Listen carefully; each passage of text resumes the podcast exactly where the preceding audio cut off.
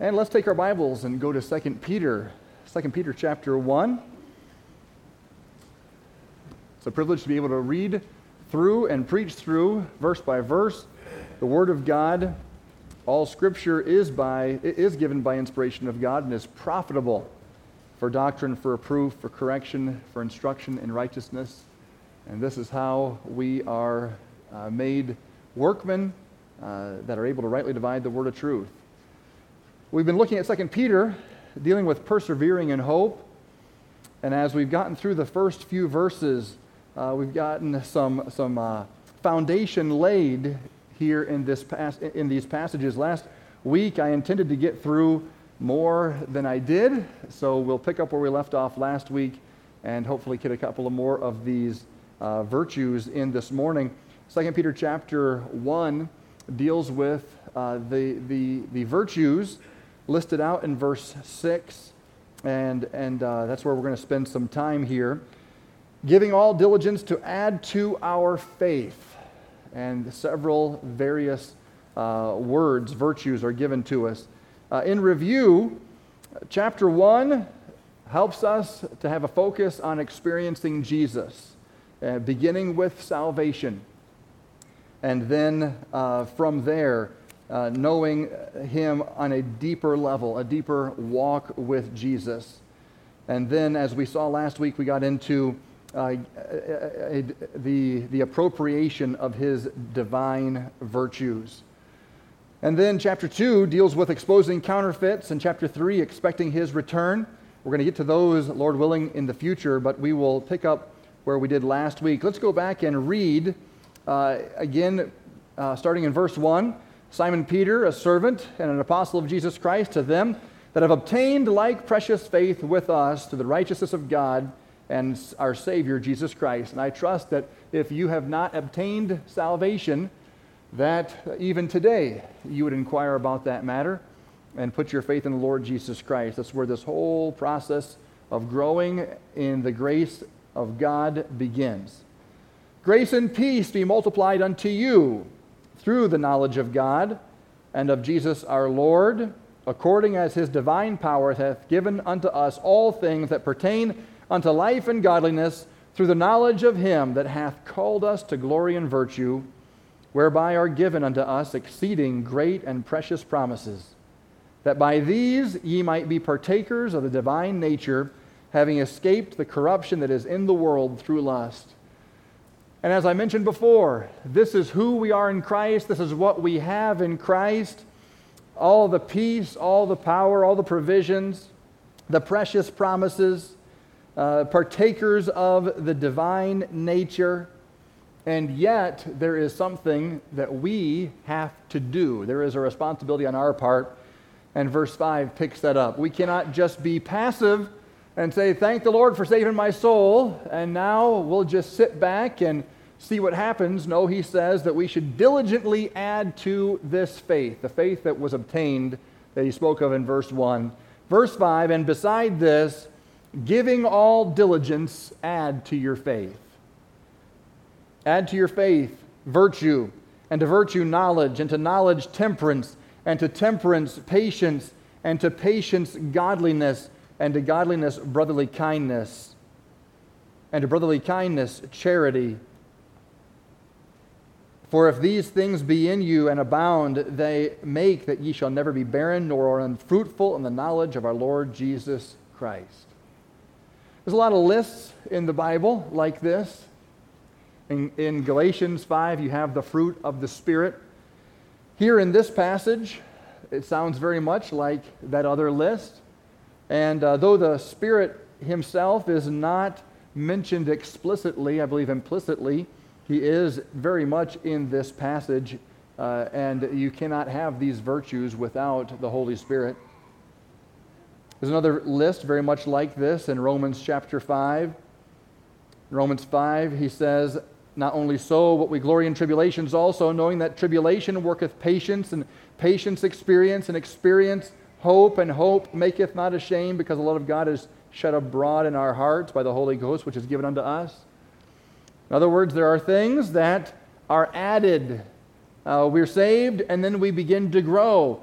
And we go through things. We go through experiences that push us to God. As we push to God, we get into His Word. As we learn His Word, He gives us wisdom. He teaches us how to walk in His ways and to know Him. And here in this passage, we have the same idea. Beside all this, giving all diligence, add to your faith virtue. Last week, we dealt with just that first one virtue. And what is this? It is uh, that word in the Greek, it's called arete. Not that you care about Greek, but it's, it's, uh, it's a word that has to do with excellence, but not just be excellent for excellence sake. I think sometimes there's a lot of pride in that and vanity in that. It's the excellence that is attributed to one that fulfills his purpose. The fulfillment of a thing, to fulfill one's purpose, or cultivating a God mandated purpose to develop and display the excellencies of Christ, the character of Christ. Or as Brother Jim Berg says, also, he says, uh, virtue is capturing the heart for Christ. You know, our heart wants to go here and there and everywhere. The heart has a mind of its own, and the heart loves to dream and aspire, and there's all kinds of ambitions that the heart has. And our heart can sometimes be a roller coaster, up one day, down the next. And we have to capture our heart for Christ and do what He has called us to do and accomplish diligently His eternal purposes. And it's only when we capture our heart for that God intended purpose that we are virtuous, excellent. This excellence of fulfilling what God has called us to do. As I mentioned before, arete, or this virtue or excellence, is the idea of a boat that floats well, or a knife that cuts well. Uh, a, a dull knife is not this word, there's no virtue in that. A dull or a, a, a boat that doesn't float is not excellent. It is only when we do what God's called us to do that we have this virtue. Add to your faith the excellence of fulfilling your God given purpose. Capture your heart for Christ and his purpose. We looked at Romans 12, 1 and 2 last week about giving our lives as a sacrifice wholly acceptable unto God. That's the beginning of this word. We're here for one reason to wholeheartedly commit ourselves to doing His purpose. We come now to the second in this list knowledge. knowledge. Virtue, or capturing the heart for Christ, leads naturally to knowledge or informing the heart about Christ. And as I mentioned before, uh, these, these virtues that we're going to talk about here, they are, we are developing them simultaneously, yet there is a sequence to them. One grows out of the other and becomes the foundation for the next. Add to your faith virtue, and to virtue, knowledge. So, knowledge is what? Knowledge is informing the heart about Christ. It is on a practical level, not just what Would Jesus Do? Everybody remember those, those uh, bracelets, the What Would Jesus Do bracelets, and, and so forth. But not, not just what Jesus would do, but who Jesus is, and how he acts, and how he thinks, and how he loves. It's broader than, than, than just what he would do, it's, it's knowing him. This knowledge that we see mentioned several times in this first chapter in our English, we look at that word knowledge, and that's all we see is that word knowledge. But in the Greek, there are a couple of different words for knowledge that are in this passage. With translation, there's uh, nuances, and, and, and sometimes it can be hard to bring all the nuances from one translation to the other, and so forth. And uh, when you look at the Greek, you'll see two different words. They both mean knowledge. One is epiginosko, and one is gnosko, or we'll just call it knowledge versus knowledge, all right? Uh, but there are two different kinds of knowledge. Epiginosko, uh, the first knowledge, deals with the full experiential knowledge. And every instance in chapter 1 where you see the word knowledge, it's this full experiential knowledge, except for the word knowledge as it applies in this list, these virtues. That's the second. That's gnosko. And this deals with the practical wisdom. The word here suggests the practical knowledge or discernment, uh, the one who's able to handle life successfully with, with wisdom. Uh, you've got full knowledge, which is the result of much interaction with Christ through the knowledge or gnosko of his person, work, and ways. So, in other words, um, the more we have knowledge of his person, his work, and his ways, the more you're going to have the experience, the experiential knowledge. Remember, we said chapter one is about experiencing Jesus. That's where I got that, uh, that point because of this word. It's, it's knowledge in its full experiential uh, essence. But you can't have the experience without just getting to know the person. Some people look for firecrackers and chills and goosebumps and all kinds of experiential things, uh, but they will not just get down to the brass tacks of finding out who Jesus is through his word. And that's where this comes. That, that, that, that's where we have to begin. He says, Add to your faith virtue, and to virtue knowledge. Get to know Jesus we capture our heart for Christ, which leads naturally into knowledge or informing the heart about Christ on a practical, everyday level. Wisdom and skill are necessary to effectiveness in the Christian life. The scripture is sufficient for every need. I hope we know this. The scripture is sufficient for every need but you know, along with the scriptures, God commands us to be skillful in our handling of it.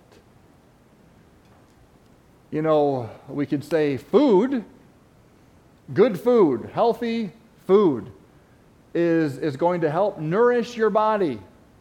But it does help if you have some skill handling that food. Not every two year old does. We've got videos and pictures of our kids with food uh, uh, when they're one years old. We give them the birthday cake, and oh man. You know, uh, as they grow, hopefully they get some more skills, some more table manners, some more uh, equipping there, right? Uh, you could say all you want that the Word of God is sufficient, but you have to be able to handle it skillfully. Some people handle it, oh, I would say, uh, carelessly. Some people handle it deceitfully. Uh, some people don't handle it at all, they just ignore it. And all of this nourishment, everything that you need that can give you an answer for every question in life, uh, sits idly by. The scripture is sufficient for every need, but if handled unskillfully, the results can be catastrophic. Practical knowledge is of great use in being able to apply the scripture to various areas of our life effectively. There's some folks who don't lack uh, uh, um, access to the Word of God, but they lack application from the Word of God. Experiential knowledge is great, that's in this passage but the practical knowledge and the skill and wisdom makes it useful. So we must be diligent to know Christ and how that knowledge should impact our daily lives and the choices that we make. To get to know Him, and you're going to get to know Him through His Word. He is the living Word, and He has given us His preserved Word that we might know Him. You know, there's times where I have discovered that a certain celebrity comes out that they are a Christian. You've probably seen things online, maybe a YouTube interview, and uh, you, you, know, I, I, saw a couple of YouTube videos that uh, just strung together a bunch of instances where Hollywood celebrities or music stars or various celebrities came out in an interview and said, Yes, I'm a Christian. I know the Lord Jesus, that He's my Savior, and so forth. And I have found several of, those, several of those to be a real head scratcher Now, I don't want to judge anyone's salvation. Uh, that's between them and the Lord. And I'm glad that I am not charged with that. I don't have to figure out is he saved? Is she saved? Who's really saved in here?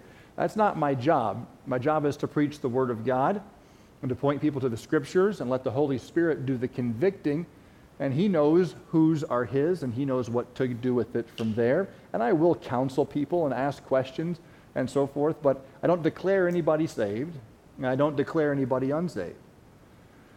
But when I'm listening to these Christian, supposed Christian celebrities, there are oftentimes uh, uh, question marks in my mind. It's just puzzling because uh, you say, okay, that's interesting. You say you're a Christian, but there's nothing about who you are as a person that speaks of Christ.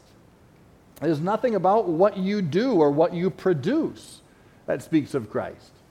Uh, there's one, uh, I would love to sit down with this guy. I'm not going to say his name because it's not appropriate. But there's a, a, a movie star, and he is very outspoken for the Lord. I've seen multiple videos of him online, of him speaking out for the Lord, and yet his content that he produces is absolute garbage. And I, I, I, I, think, okay, I don't, I don't know his heart. I don't know if he's saved or lost. But everything in this book is against everything that he's doing. So, what is the disconnect here? Well, I would say this it is possible for a man to produce a son that is then taken away, raised by somebody else, you know, never the twain shall meet, and uh, this son knows very little of his father and learns next to nothing from his father and just flounders along. And every now and then he learns bits and pieces about his father, and that helps him out, and, and uh, that's, uh, that's helpful in his, in his growth and so forth. But he just flounders. I suppose it is possible that someone could be saved and they just have learned next to nothing about their Savior. I also believe it's possible that many of these folks are misled, misguided. They're not saved, and there is no Holy Spirit in them producing any fruit. Again, that's something that God will have to help each of them on to, to discern that in their journey. But, folks, the bottom line is this if we know Jesus with this gnosko practical wisdom, that we know his person, his work, and his ways, and we know Jesus doesn't think like this. Jesus doesn't talk like this. Jesus said in Matthew 5, 6, and 7 a few very specific points about what I should say, where I should go uh, as a Christian, um, what kind of a testimony I should have, what brings honor to Him, what does not. As a Christian, do we know our Savior? And it is sad to me. I do believe that there probably are many, many Christians who have grown a little bit here and a little bit there, but they're very much stuck in immaturity. And no one has told them much about Jesus. They don't know much of his word, they've not fed on his word. You know, we, we talk about reading the Bible and how every Christian should read the Bible and pray but I think sometimes we do that just because this is the right thing to do, and, and it's almost like something that you just check. But, folks, it's not just about reading the Bible, it's about getting to know Him. Think of it as a personal letter. Your personal letter every morning that you can't wait to open up.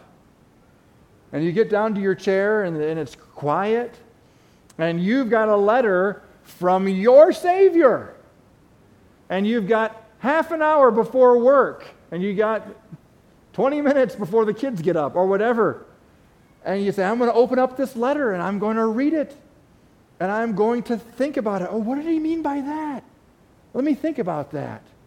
That sounds like something else he said in another letter. And you compare it with other letters. You look at this, you look at that. Oh, that's what he means. I get it. And you read that, you underline that. Some of it encourages you so much, you memorize it. Because I'm going to take that one with me today. That's important. And you read through this, and it's not a box that you checked. It's not just something that you do because it's what you're supposed to do.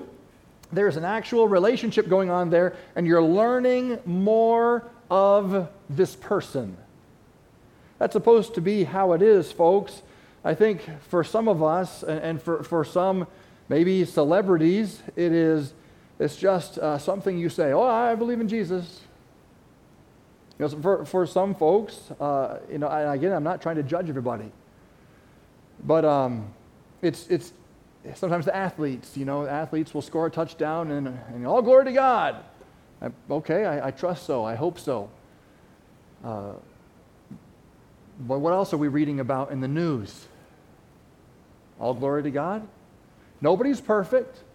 No one's going to be sinlessly perfect till we reach heaven, but I believe our knowledge of Him should inform who we are, what we say, how we live, our testimonies, because we are to be ambassadors.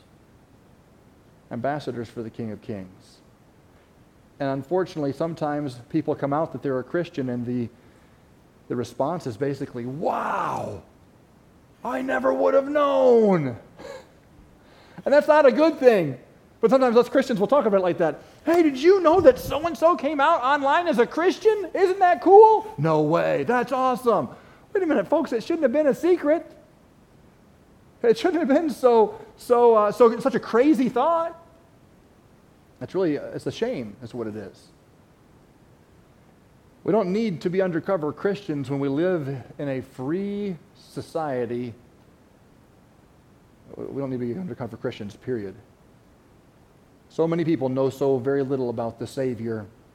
They knew enough to be saved, but they did not diligently add to their faith virtue, excellence according to their purpose, capturing their heart for Christ. And they did not add to their virtue, that excellence, they did not add knowledge, informing their heart about Christ.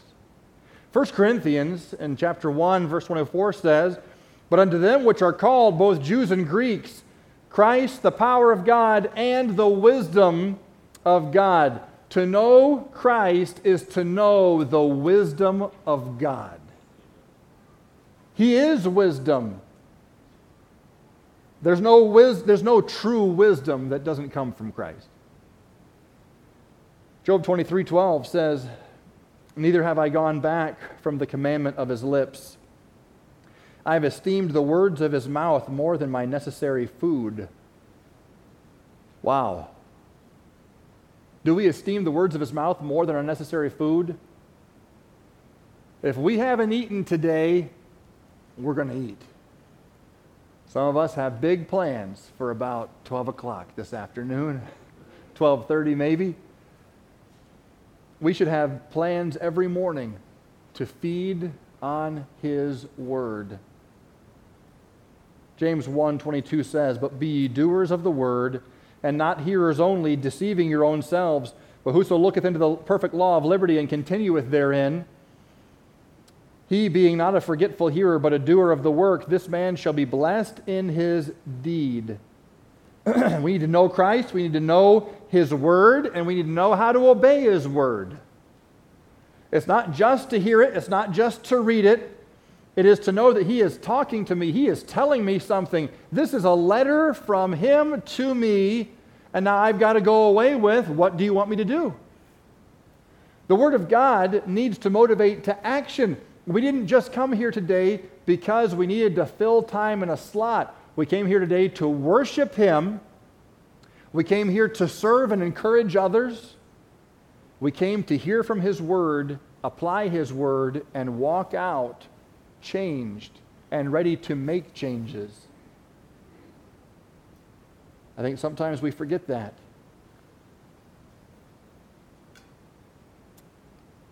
Some of us are so service oriented, we're like Martha, covered about much serving, and we need to sit at Jesus' feet like Mary and recognize that He loves it. But we just take time to soak in to Him and to worship Him good to serve, but it's good to sit. be diligent to inform your heart about Christ. And you won't have to, after a while, you, you won't have to, um, I'll put it this way it's not like you have to go look everything up. You begin to just know how he thinks. It's kind of like my wife and I. I pretty much know what she's going to order at the restaurant, and she pretty much knows what I'm going to order. I, I know how she's going to respond in certain situations, and I'll say, oh boy, I better be careful how I break this to her because I know that she's, you know, and, and same thing. We know each other. We know how we're going to respond because we spend time, spend time with Jesus, spend time in His Word, and your heart will begin to just have the heart of Christ. You'll have the mind of Christ. Be diligent to develop the skills necessary to grow in knowledge of Him through His Word and to serve others. Knowing how to apply His Word, it takes time, but you can get there. Add to your faith virtue, excellence in fulfilling your purpose, Add to your virtue knowledge, the knowledge which Christ informs of Christ, which informs our daily choices. Are you growing in knowing Him? Let's go to the second one, or I guess it's the third temperance. So we had virtue, which is capturing the heart for Christ, knowledge, which is informing the heart about Christ, and then temperance. Temperance would deal with training the heart. So we had capturing the heart, informing the heart, and now training the heart. Temperance is self control, to be contained, to exercise restraint. The idea is to take hold of or to grip. Somebody might say, get a grip. Okay, that's this idea. Get a grip on this situation, specifically related to various appetites or pleasures. It's interesting. So we have this word, temperance. Right after that, we're going to have the word patience, and Lord willing, we'll get to that next time. Temperance is being able to deal with pleasures. Patience is the ability to deal with that's which is not pleasurable. We need help with both. A lot of us don't think we need any problem with the pleasures, but I need, I, I, need, I need help with that which is not pleasurable. No, you need help with both. Temperance is going to give us help with that which is pleasurable. You know, the Bible tells us in Proverbs 28, says that he that trusteth in his own heart is a fool. Your heart is the most deceitful thing, Jeremiah told us. The heart is deceitful above all things and desperately wicked. Who can know it? I, the Lord, try the reins. He's the only one that can try and test and, and see through our heart. The truth of the matter is, much of our lives we spend self deceived by our hearts. I'm not bitter. I'm not bitter. Everybody else knows you're bitter. I'm not upset. I'm not upset. I'm not. I just get emotional sometimes. It's my allergies. And we, we're the only one deceived, you know. Or, I'm not in love with them. And everybody else is like, uh, yes, you are. okay, the heart has a way of convincing us, and we've got to be able to train our heart. Every Hollywood movie has the same theme, it seems like follow your heart. That's got to be the theme of every Disney movie, at least. Uh, there's a lot of themes of Disney movies these days, and uh, very little biblical. But if you follow your heart, the idea is you're going to be free and happy, and the wind in your hair, and a skip in your step, and life will be great. And, uh, you know, anybody who tries to hold you back, like parents, they're just out of touch and they don't care about you. They've just spent tens of thousands of dollars on you, and there'll be tens of thousands of dollars more coming and they pray for you and they do everything for you, but they're trying to destroy your life because they won't let you follow your heart. You know, the heart is, is that which leads us into emotional living. And if you are living by your feelings and living by your emotions, I can tell you this you are unstable. It's at the root of double mindedness. Single mindedness is just locking into the Word of God, the wisdom of God. Double mindedness adds to that how I feel and what I want, what my heart wants. Temperance is going to help us as we cultivate this, as we capture our heart for Christ, that's virtue, inform our hearts about Christ, that's knowledge, then we can train our heart in the service of Christ, that's temperance. Our knowledge, out of a knowledge of who Christ is, as we are obediently conformed more and more into his image, we learn to develop temperance. Let me tell you, true knowledge of Christ will lead to restraint, not to license. So we see that self control, specifically related, related to appetites. We have all kinds of appetites, God given appetites, appetites for food, appetites for pleasure, sexual appetites. These things are God given, but they must be pursued in a biblical manner. And uh, to, to, to do otherwise is destructive.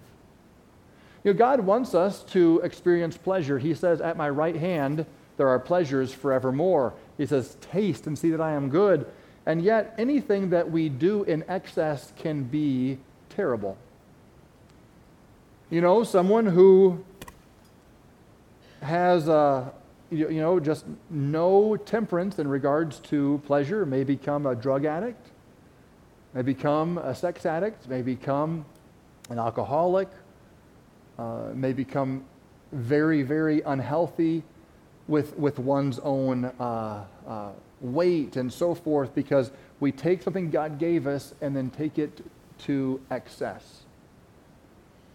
Well, you might say, well, why would God give me something good and not let me just gorge myself in it? because He wants you to first and foremost be totally uh, plugged into your relationship with Him. He didn't give you a pleasure so that you wouldn't need Him, so you would push away from His table. Brother Berg writes in his book, and by the way, I'll mention it again. This book is going to go into a deep dive, the uh, Essential Virtues by Jim Berg. It's a deep dive on these seven virtues if you want to just look more into that. Brother Berg, Brother Berg writes The Christian who is truly seeing the excellencies of Christ in the Word will be humbled by his own inadequacy to produce these qualities on his own. He knows he needs spirit, spirit empowered help to row against the current of his own sinful heart. Sometimes when we talk about temperance and self control, some Christians bristle. Oh, Self control, we can't talk about that. It's got to be spirit control. Uh, folks, the spirit is the one who enables self control. We, it's not one or the other. There is no true self control without the spirit's enablement. As Brother Berg points out in his book, you can be lost without the spirit, without life, and you can want something so bad, you can have self control in an area. Look at the athletes today. Some of these athletes, what they accomplish is crazy.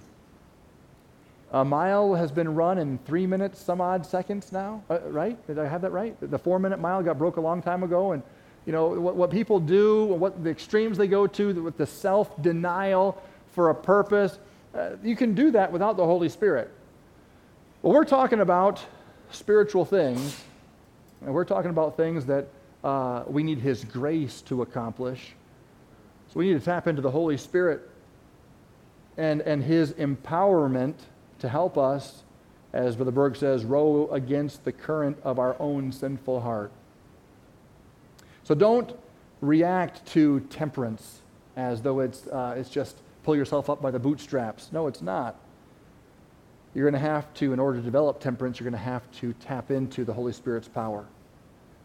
So, temperance, we need it. Why? Well, a couple of verses here. Proverbs 16 uh, 32 says, He that is slow to anger is better than the mighty, and he that ruleth his spirit than he that taketh a city. Another proverb, verse uh, 25, 28 He that hath no rule over his own spirit is like a city that is broken down and without walls. Yeah, you see, someone who does not have rule over their spirit, in other words, they're without temperance, they are just a time bomb ready to blow. If you have no rule over your spirit, if you have no temperance, you're able to be walked right over. You have no walls. You're going to follow this, follow that to your own destruction. 1 Corinthians 9 says this Know ye not they which run in a race run all, but one receiveth the prize? So run that ye may obtain. And every man that striveth for the mastery is temperate in all things. So, uh, what is he saying? If you're an athlete and you're striving to master this race that you're running, you're going to be temperate in all things. You can't eat what you want, you can't do what you want. You have to lock in to get every ounce of energy in a given direction to accomplish the prize. Now they do it to obtain a corruptible crown. The athlete. It's a corruptible crown. It's not going anywhere but we an incorruptible. I therefore so run, not as uncertainly. So fight I, but not as one that beateth the air. But I keep under my body and bring it into subjection, lest that by any means, when I have preached to others, I myself should be a castaway. Here was a man who understood he had not reached this plane where he could no longer be tempted. He had not achieved some spiritual solstice where now he just walks on clouds, you know, and everything's good and he could never fall. No, if anything, he understood that he had come to a place in his life where he was more of a target. There was a bigger battle. The temptations were looming larger, and he needed to be more vigilant and more purposeful than he had ever been before. He needed to be more engaged in the battle than, uh, at, the, at the end than he had to be engaged at the beginning. And so he says, I don't run uncertainly. In other words, the race I'm running, I know where I'm going. I've got a clearly marked course, and I have a pace, and we're headed there. I'm fighting, but not beating the air. There's no shadow boxing. I have my enemy. I know who he is, and I'm fighting that enemy. And he says, I know the propensities of my flesh and my heart. And so I keep it under and bring it into subjection, lest that by any means, when I have preached to others, I myself should be a castaway. Paul knew what Peter was writing about the necessity for self denial, for temperate behavior. And again, as I mentioned before, this is not just something you work up on your own. This is something that you get from the Spirit. Paul told us all about that in Galatians and Ephesians. Be not drunk with wine where it is excess, but be filled with the Spirit, right? You have to have, uh, be looking to Him for grace and strength, but, nece- but necessarily so, we too must keep under our body and bring it into subjection, lest that by any means, when we have preached to others, we also would become castaways. I think many of us have bought the lie that uh, the flesh just has to be fed a little bit. And we have not allowed God to re. Uh, uh, what's the word I'm looking for? Uh, just uh, redo, if you will, our tastes, recultivate, recultivate our tastes. There are things that I eat today that I, I did not eat as a kid. I hated them as a kid. I like them now. God can change your, or you can change your taste for things, and so it is spiritually. You might think to yourself, I cannot imagine my life without this. But the Lord says, I can. And I'd like to help you understand just what your life could be like without that. And I'd like you to know that as, as good as you think that tastes, it doesn't taste as good as what I've got for you. That's where faith and unbelief come in. Unbelief says, not in a million years. I tell my kids, one day you guys could like cilantro. Mom and I didn't like it either. But now, what is Mexican food without cilantro? Right? Anybody in here? Somebody? Maybe not? Okay, all right. Uh, maybe a bad illustration. The kids are like, not having it. No, that's, just, that's, that's not going to change. That's always going to be yuck or whatever. And there's things like that with the Lord where we're just, we're so used to the, the things, the streams that we live in, and, and where we source our pleasures comes down to faith versus unbelief. That we can be satisfied with something from Him far more sufficiently than something that we cooked up for ourselves. I keep under my body and bring it into subjection, lest that by any means, when I have preached to others, I myself should be a castaway. Some of us are so easy on our body. Keep under your body and bring it into subjection. Paul, that wouldn't go in Ann Arbor. That wouldn't go around here. What happened to me time? What happened to take five? You know, what happened to uh, just uh, love yourself? I think the most loving thing you can do to, for yourself is to keep under your body and bring it into subjection. To who? To Him, to the Lord Jesus, to His Word. Lest that by any means, when I have preached to others, I myself should be a castaway. Oh, I deserve this, I deserve that. We deserve nothing but destruction. As I've mentioned before, every mercy drop, every good thing from God, every blessing is not deserved. It ought to humble us and cause us to be filled with praise, but we are so entitled.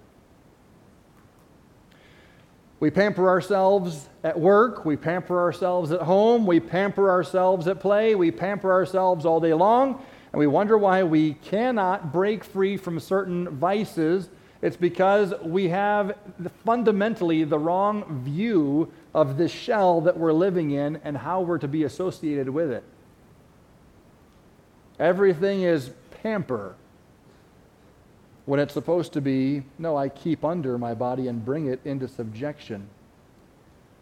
Lest that by any means, when I have preached to others, I myself should be a castaway.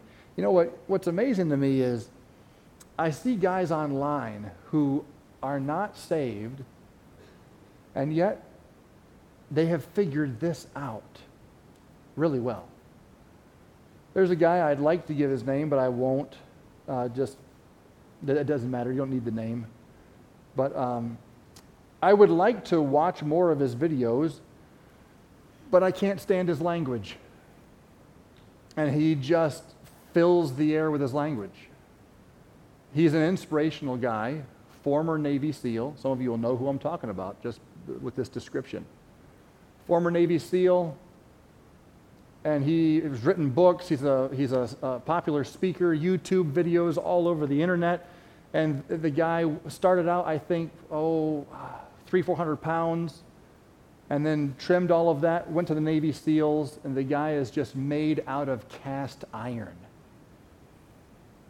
And he beats himself into submission every day. Uh, he, I don't know how many thousand pull ups he did in one day thousands of pull ups in one day. And uh, he, he's just all about training the mind and training the body and all of this. Unfortunately, from everything I can tell, he does it for an, a corruptible crown. I don't see anything of God. I don't see anything of Christ. I don't see any, anything there that's not just self effort. But what's sad to me is how someone maybe like him, not going to say him, but someone like him, will discipline themselves so they can live here for a couple extra years. And we have a life ahead of us that is eternal. And yet, many of us live so undisciplined in these years, these precious years that God has given us. There ought to be discipline among God's people. There ought to be a submission to His word and His will. There ought to be this diligence to keep ourselves under and bring ourselves into subjection. We have such a higher purpose. It is, expe- it is expected that we would, through submission to God, eh, God's will, uh, through His Word, live temperate lifestyles. Excesses are what Satan uses to draw us away. Just a couple of these and we'll be done. 1 Corinthians 6.12, All things are lawful unto me, but all things are not expedient. All things are lawful for, for me, but I will not be brought under the power of any. You see, we sometimes argue about, well, is this right or is this wrong? Or what about this, preacher? What about that? Just use this test. Are you brought under its power? That could be Facebook. That could be money. That could be entertainment. That could be whatever. I will not be brought under the power of any. I am under the power of the Lord Jesus. I serve no other masters. Verse 23 of chapter 10 All things are lawful for me, but all things are not expedient. All things are lawful for me, but all things edify not.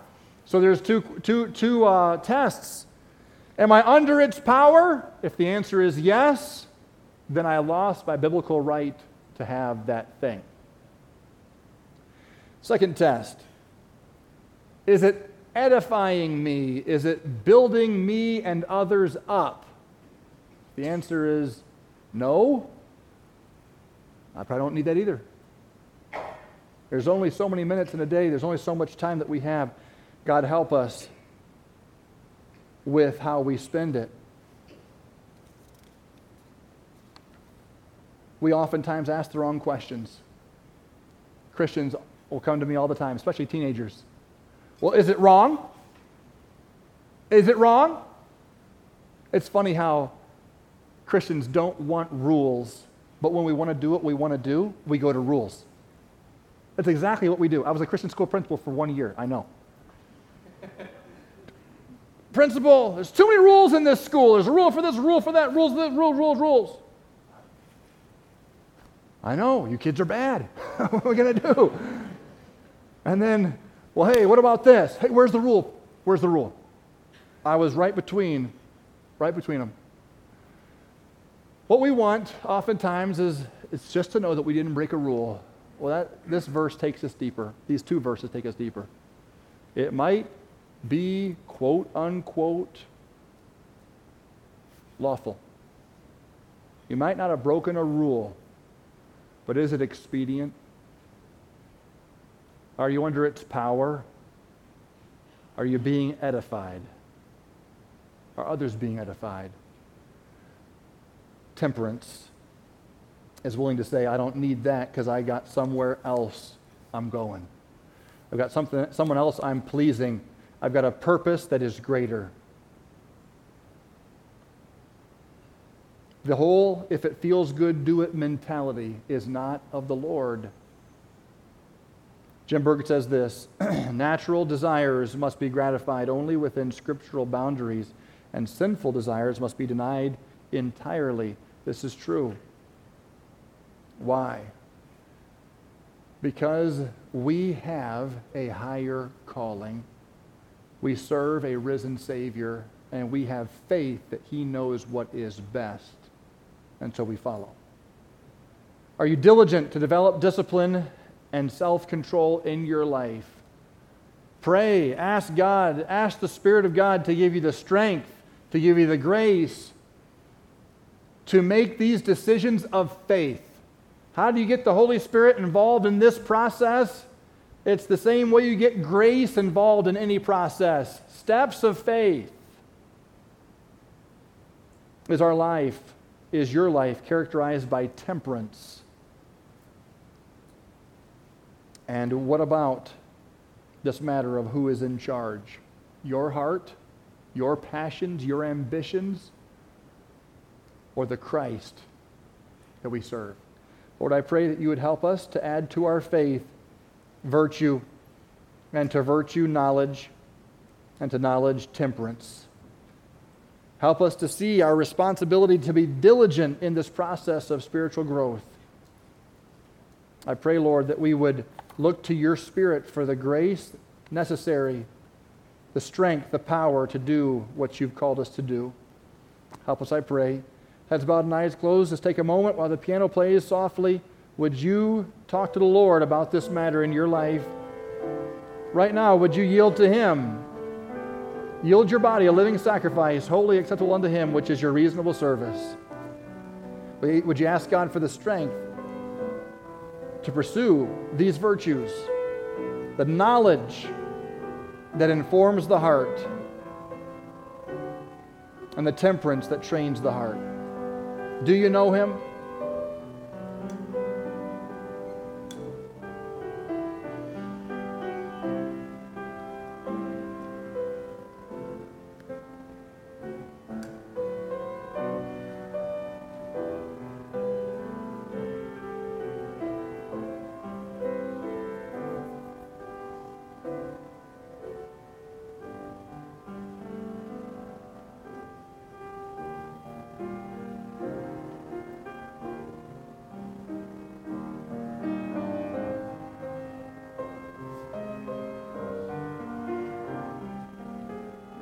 If you don't know the Lord Jesus as your Savior, I'd love to talk to you about that after the service. Your relationship starts at the cross and the empty tomb. And knowing that He died and rose again for your sins. Well, I would love to share the gospel with you if you have time after the service.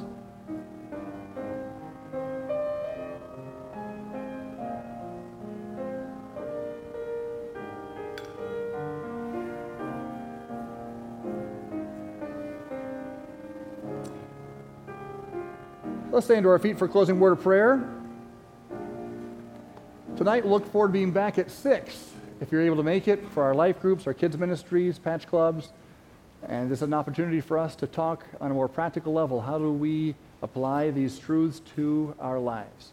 Lord, thank you for the opportunity we have to be in your house today. Lord, dismiss us with your blessing and help us, Lord, to take these truths with us and chew on them and further apply them. I pray, Lord, that you would help us to pursue the knowledge and the temperance that needed to, need to be added to our faith that we might grow in our spiritual maturity and effectiveness, our usefulness for you. Pray all this in Jesus' name. Amen. God bless you.